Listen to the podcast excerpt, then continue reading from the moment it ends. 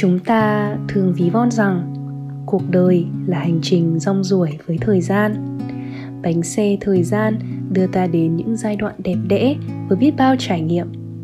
Và trong những năm tháng tuyệt đẹp nhất, những khoảnh khắc của thời trẻ, ta có những gì?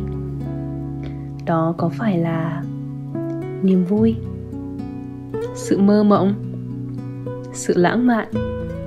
Hay đó là sự bồng bột, can đảm, liều lĩnh.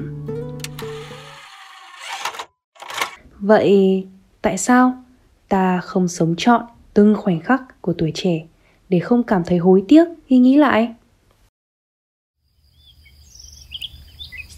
Tuổi trẻ đến và đi, không một lần trở lại, chỉ muốn nán lại mãi nơi năm tháng thanh xuân.